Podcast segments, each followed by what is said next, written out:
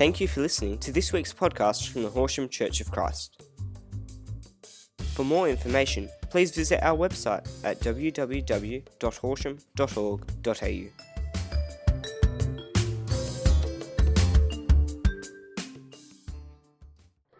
Good morning. Um, so, seven years ago, I took a year off work and I went travelling overseas. Um, went to a lot of different places, but one of them that I went to was Israel. And I wanted to go there because I wanted to experience the culture and the people that so much of the Bible is set in. So, I worked on a farm um, just south of the Judean desert for a little while and that's me on a hike there. So you can see it's, it's very rugged country, very dry. Um, this is the sort of area where they think Jesus went when he was tempted for 40 days. So you can imagine how that would have added to the hardship of it all. I also went to northern Israel, which you can see is much greener, much more lush. And uh, this is Galilee. This is where Jesus grew up and where he spent so much uh, of his time. Of course, I also went to Jerusalem, uh, the capital city. And as I was walking through the alleyways of Jerusalem with the traditional white stone that Jerusalem is so known for, I could really imagine what it must have been like to be there 2,000 years ago and when Jesus walked similar alleyways. Um, so I was starting to get this sense of what the Bible was like and what it was like 2,000 years ago. But it wasn't enough for me to get a full grasp of who Jesus is. So I found myself wondering what would it have been like back then to walk down an alleyway like this and see Jesus coming towards me, or to sit on a hill in Galilee and hear him speak? If you were to meet Jesus in this sort of situation, he'd probably introduce himself as the Son of Man. This was his favourite title for himself. And he didn't just pick it because it was this cool nickname, like the Son of Man. It's got this earthly sort of tone to it. Um, it actually goes back about 600 years before Jesus was even born to a guy called Daniel, and others mention it as well. But Daniel was a prophet, and he had a vision about this Son of Man. In Daniel 7 13 to 14, he describes what he saw in this vision. In my vision at night, I looked, and there before me was one like a Son of Man, coming with the clouds of heaven. He approached the Ancient of Days and was led into his presence. He was given authority, glory, and sovereign power. All nations and peoples of every language worshipped him. His dominion is an everlasting dominion that will not pass away, and his kingdom is one that will not be destroyed. Now, Jesus chose this name, Son of Man, for himself, knowing that his audience would come to this passage. They would associate this passage with his name. And he did that knowingly. Um, there were two reasons I think he did this. First of all, this passage suggests that he is the Messiah, he's divinely appointed. Um, he's given authority, glory, power. He was worshipped. These things hint at God. So Jesus is hinting that he's the Messiah. In other parts of the Bible, it says that Jesus actually is God. The second reason that he chose this title, Son of Man, I think, is because he is a Son of Man. He is a human. Jesus is a human like us. As Joel said, uh, Josh said last week, Jesus is Emmanuel, God with us, but he's with us as a human. And both of these aspects, his divinity and his humanness, are very important as we look at who this Jesus was, as we come back to my question before, what would it have been like meeting him face to face as a human? When I read the Gospels, it fascinates me that people from all walks of life are somehow drawn to Jesus. They came in crowds from all over the countryside, way up from Galilee and down from the desert. They went hungry because they'd travelled so far to see him. They travelled across the seas chasing him as he went in his boat, all just to be near him, to hear him speak, to see his miracles. What was it about Jesus that made people do this? This is what I'd like to invite you today to come and explore with me a little bit more. Because I've struggled with it for quite some time now. Because to me, Jesus is actually a bit of a paradox. On the one hand, Jesus is God, and his standards as God are so much higher than anybody else's in history. The Ten Commandments and the laws that were associated with them, they were really hard to keep. The Pharisees spent their whole life trying to keep these laws to the nth degree. And along comes Jesus, and he makes them even more impossible to keep. He broadened murder to include anger, and adultery to include lust, and theft to include coveting or strongly desiring what someone else has. In Matthew 5:48, he even goes as far as to say, "Be perfect as your heavenly Father is perfect." I mean, really? We are to be as perfect as God. That's a pretty high standard. Um, but it is the standard that Jesus lived by. So that's one side of this paradox that I see. The other side is that when we read the Gospels, it seems to be the most imperfect people that are the ones that are most drawn to Jesus. How can this be? What is it about this perfect Jesus that drew imperfect people to him and made them want to share their lives with him?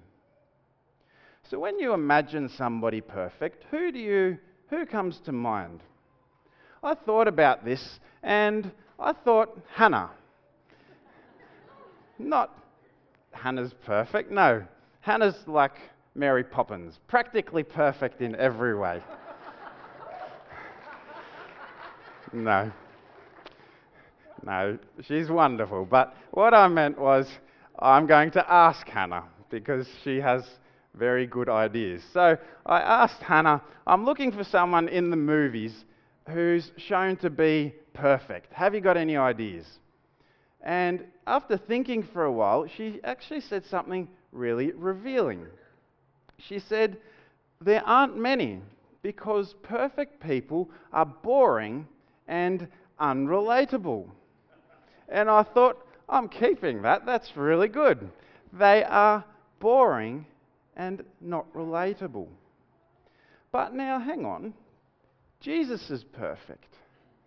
So, does that mean that Jesus is boring? And that Jesus was irrelevant? From some of the pictures that I've seen of Jesus, when you Google and look at pictures of him, or some of the Jesus movies that I've seen, I'd be tempted to say that, yeah, maybe he was. But when we read the Gospels, that is not the Jesus that I see. He was not this serene, untouchable metahuman that just drifted through life and all its hardships. Jesus wept, he got excited, he got angry, he was moved with compassion, he got exasperated at times, and he even got lonely. Jesus was a human. He had feelings and emotions like you and I. And when I read the Gospels, it seems that he was more in touch with them and more open with them than lots of us seem to be willing to be today. But I have another problem as well. In my head, I can't put this perfect person together with someone who would be approachable. Because to me, I would always fall short. And to be honest, this is a problem that I have with Jesus as well. How can I possibly come near to this perfect Jesus with such high standards when I know I fall so short of them so often? To explore this a little bit more, let's look at the story of Matthew the tax collector. I'm sure a lot of you are familiar with his story. At the time when Jesus walked on earth, Israel had been invaded by the Romans and they were now ruling Israel. Um, they pretty much let the Jews do their own thing most of the time, so they still let them have their religion and their way of life. But Caesar, who was the ruler of Rome, he required the Romans, uh, the Jews, to pay taxes to keep the mighty Roman Empire going. Now, the Jews had come from this rich heritage of a mighty kingdom themselves, the kingdom of Israel, and they were very proud of that. So it didn't go down well with them that they were now under the rule of these Gentiles and they had to pay taxes to them. So, for the most part, the Israelites hated being under Roman rule. And Matthew, or Levi, which is another name that he was known by, he was a Jewish man who collected this money or these taxes for Caesar. So he was a tax collector. To the Jews, he was a traitor for doing this. And to rub salt into the wound, he or the tax collectors had this reputation of not just collecting the taxes that Caesar needed, but just upping the tax rate a little bit and then skimming the rest of that money off to make themselves rich. So they were despised by society. They were the outcasts. And this is the context of that we need to read this passage in. And I can't help thinking that Matthew must have carried the thought around that he's this Jew and he's a Levite no less. Levites were the ones who served in God's temple. So he was this Jewish, Jew of a Jew kind of guy. And for a living, he cheated his countrymen of their money. So he probably didn't have the greatest self esteem, I would think. Let's pick up the story in Luke chapter 5, verse 27 to 32.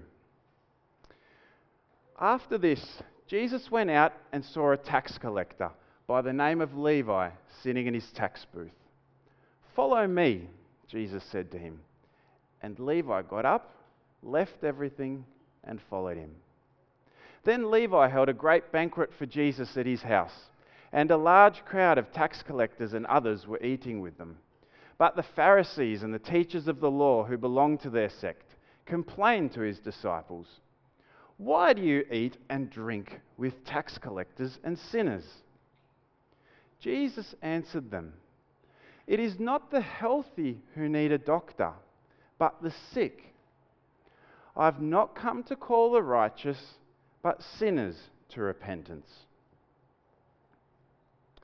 Again, we face this paradox.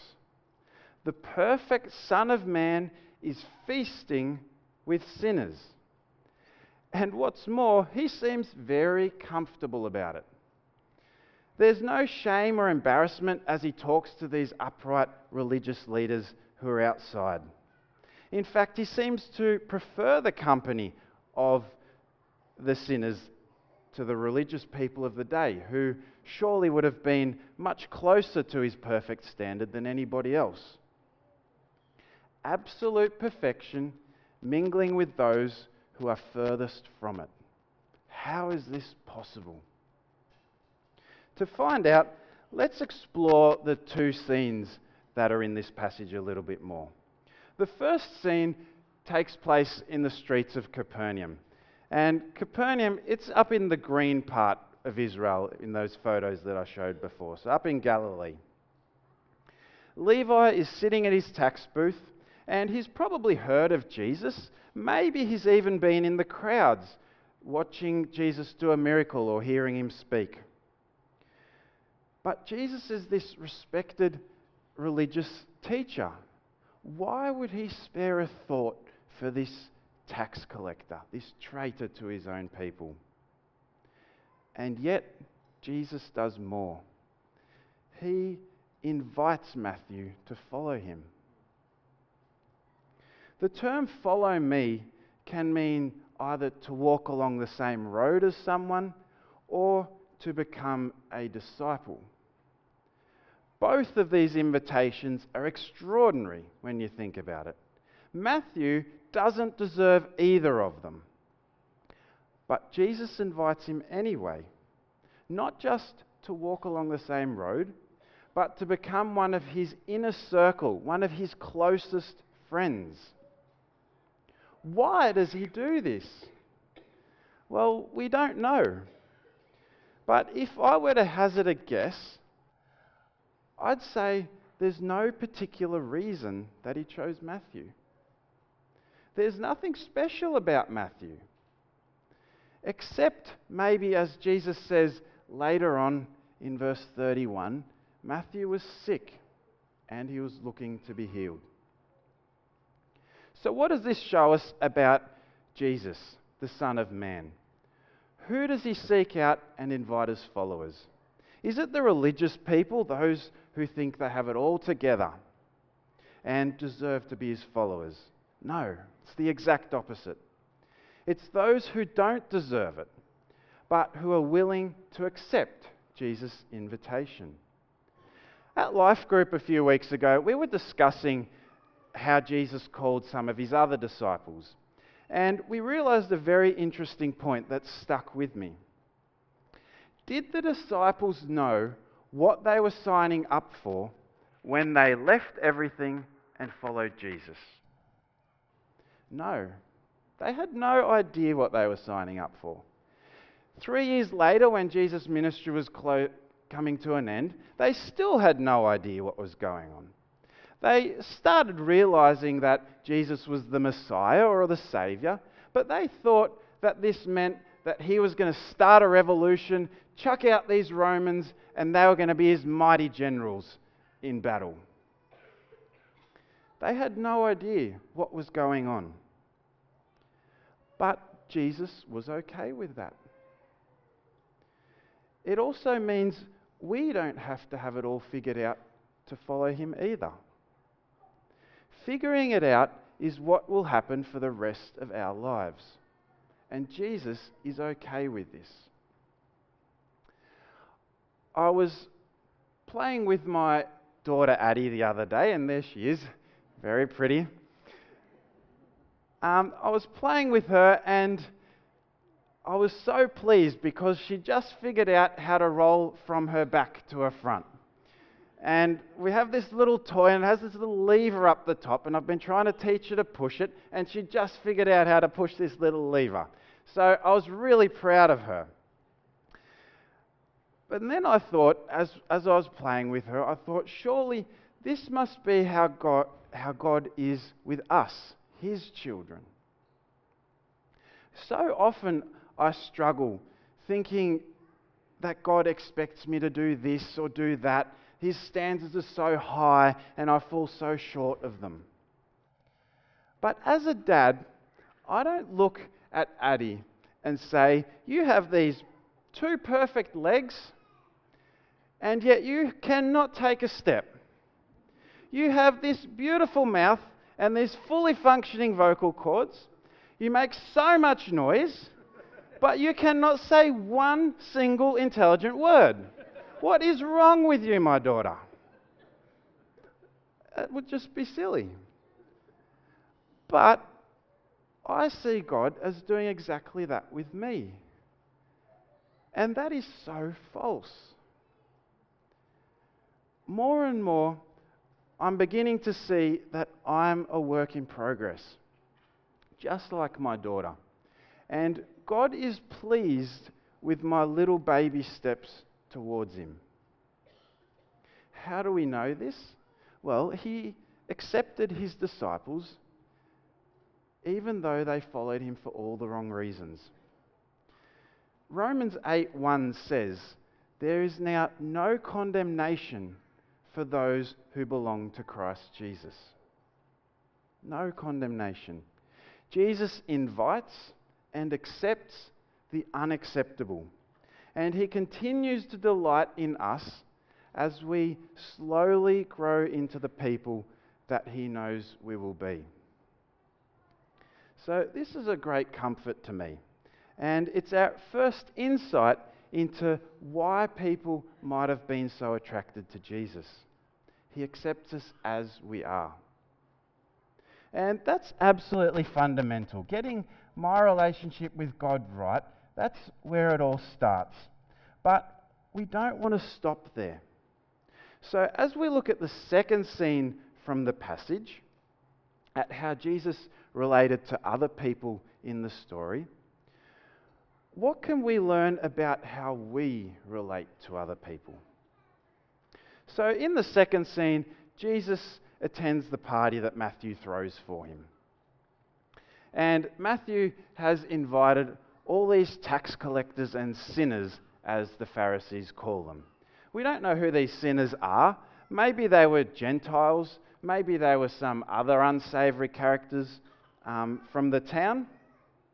But whoever they were, no self respecting Jew would have been seen in their company, let alone eat and drink with them. That just would have been out of the question.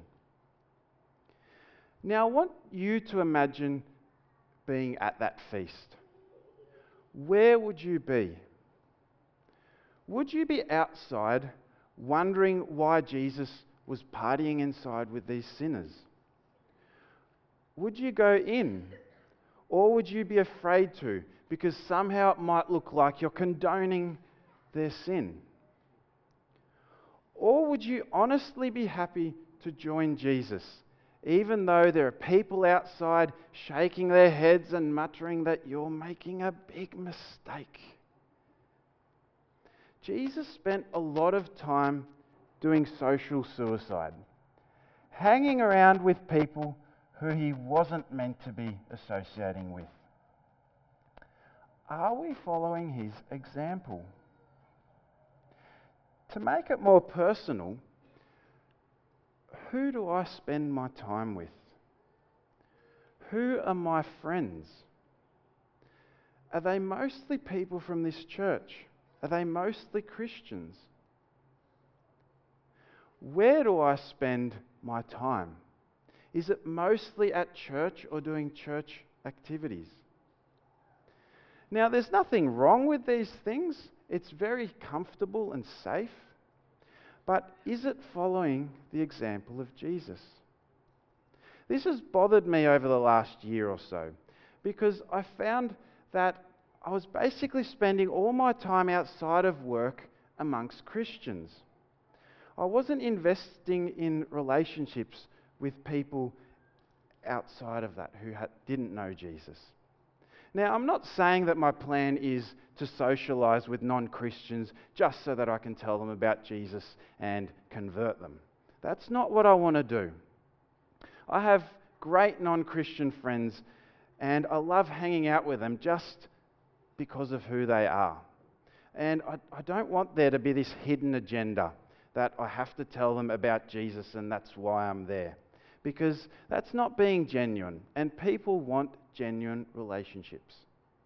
But I just found that I wasn't making time for these other relationships because I was so busy doing stuff here at church. So I recently decided to be more intentional with where I spent my time, trying to make time for people outside of my Christian circle. And just to be clear, I'm not saying that we shouldn't have Christian friends, um, not at all. Christian friends and mentors are absolutely essential. They're where we get our nourishment, where we can support other people. It's absolutely crucial. But we mustn't forget that we are called to be witnesses. And to be a witness, you have to be among the people you're witnessing to. Jesus says in Matthew 5 14 to 16, you are the light of the world. A town built on a hill cannot be hidden. Neither do people light a lamp and put it under a bowl. Instead, they put it on its stand, and it gives light to everyone in the house. In the same way, let your light shine before others, that they may see your good deeds and glorify your Father in heaven.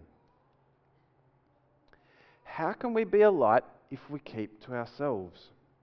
Maybe I'm just saying this to myself because I know this is my tendency to do that, but maybe it also resonates with you. I think Simon said a while ago would people miss us if Horsham Church of Christ disappeared? What do you think? Maybe? I don't know if people at my work would miss us very much.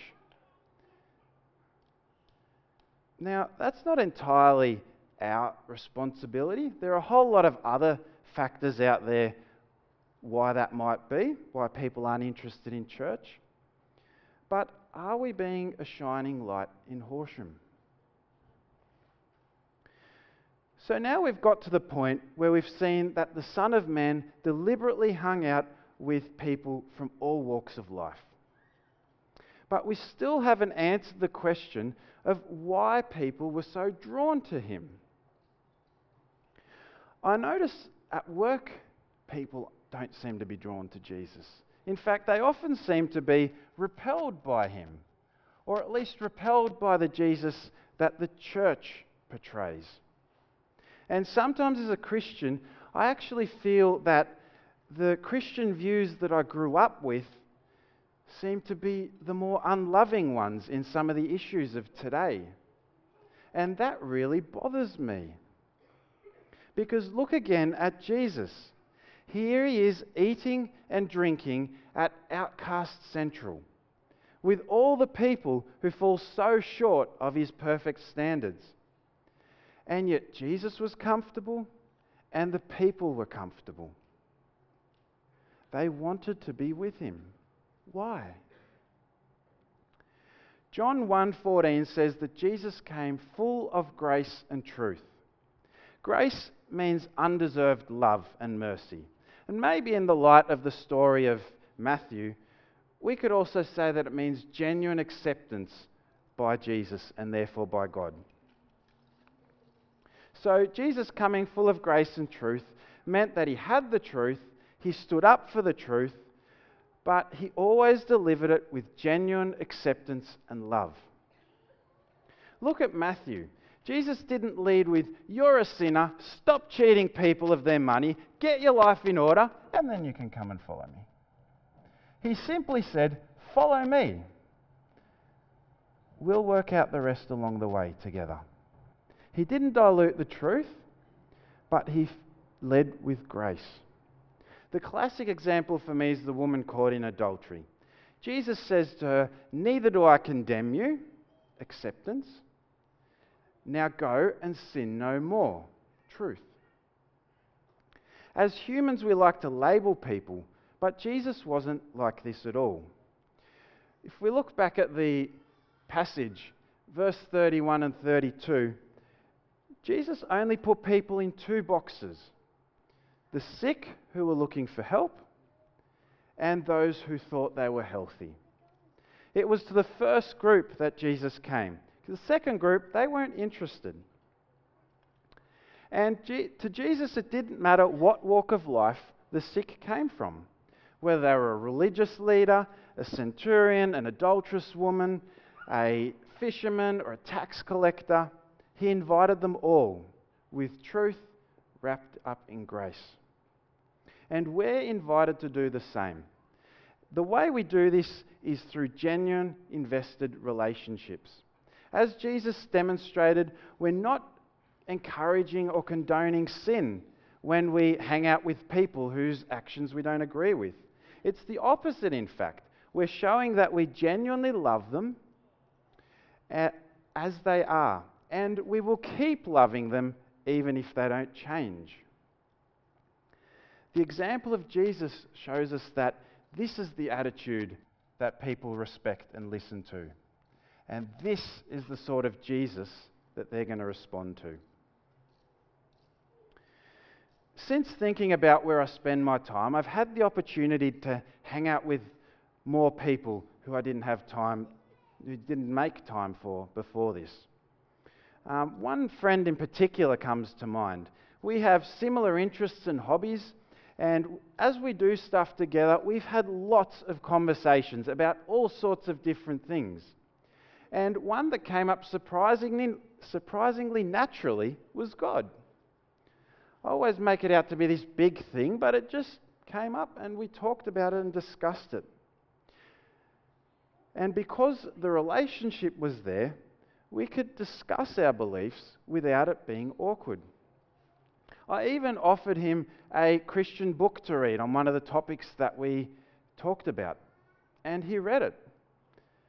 He didn't find it very convincing, but that's okay. I think we can often have the wrong expectations about what it looks like to tell others about Jesus. I feel in myself there's often the pressure to see results. If I'm going to tell someone about Jesus, there better be a conversion or at least a very noticeable softening in their attitude towards Jesus. Otherwise, I haven't done a good enough job. But I think this attitude just sees things in completely the wrong light. You see, Jesus is a gentleman. He gave people the opportunity to encounter him, but then if they didn't want to accept his invitation, he didn't push or nag or offer them gimmicks like if you sign up today, you will get special healing powers. he didn't do that. Why? Because he respects our freedom of choice. He wants willing followers. So, my friend not wanting to follow Jesus at this stage is okay. We're still friends and we'll continue to be friends. It's not my job to convince him, and our friendship doesn't depend on him being interested in God or not. Acts 1, verse 8 says, You will receive power when the Holy Spirit comes on you, and you will be my witnesses in Jerusalem and in all Judea, Samaria, and to the ends of the earth. We are called to be witnesses to what we've seen and what we've experienced. Then we can offer an invitation, but the rest is not up to us. It's up to the Holy Spirit. And that feels like it's a huge weight lifted off my shoulders. So, what have we learnt about the Son of Man? He is perfect. Yes, he is perfect, but at the same time, he's approachable. People wanted to be around him because although he didn't compromise on his standards, he accepted people as they were and where they were at. And he still does that today. And as his followers, we should do the same thing. So today, will you accept his invitation? Do you feel unprepared, underqualified, downright not good enough to follow Jesus? He is okay with that. As he said, he came to heal the sick, not the healthy. He's okay with our slow progress. He is just pleased when we are moving forward, maybe with baby steps, with him. Will you accept his invitation to go outside of your comfort zone and be a light on a hill? Will you be a witness amongst the people? Are you already in conversations with people? That's great. Well done. God is at work. As we do this, let us remember to follow the example of the Son of Man. And in all our relationships, be full of grace and truth, making sure that there is a heavy dose of grace and acceptance. And He will go with us as we do this. Thank you.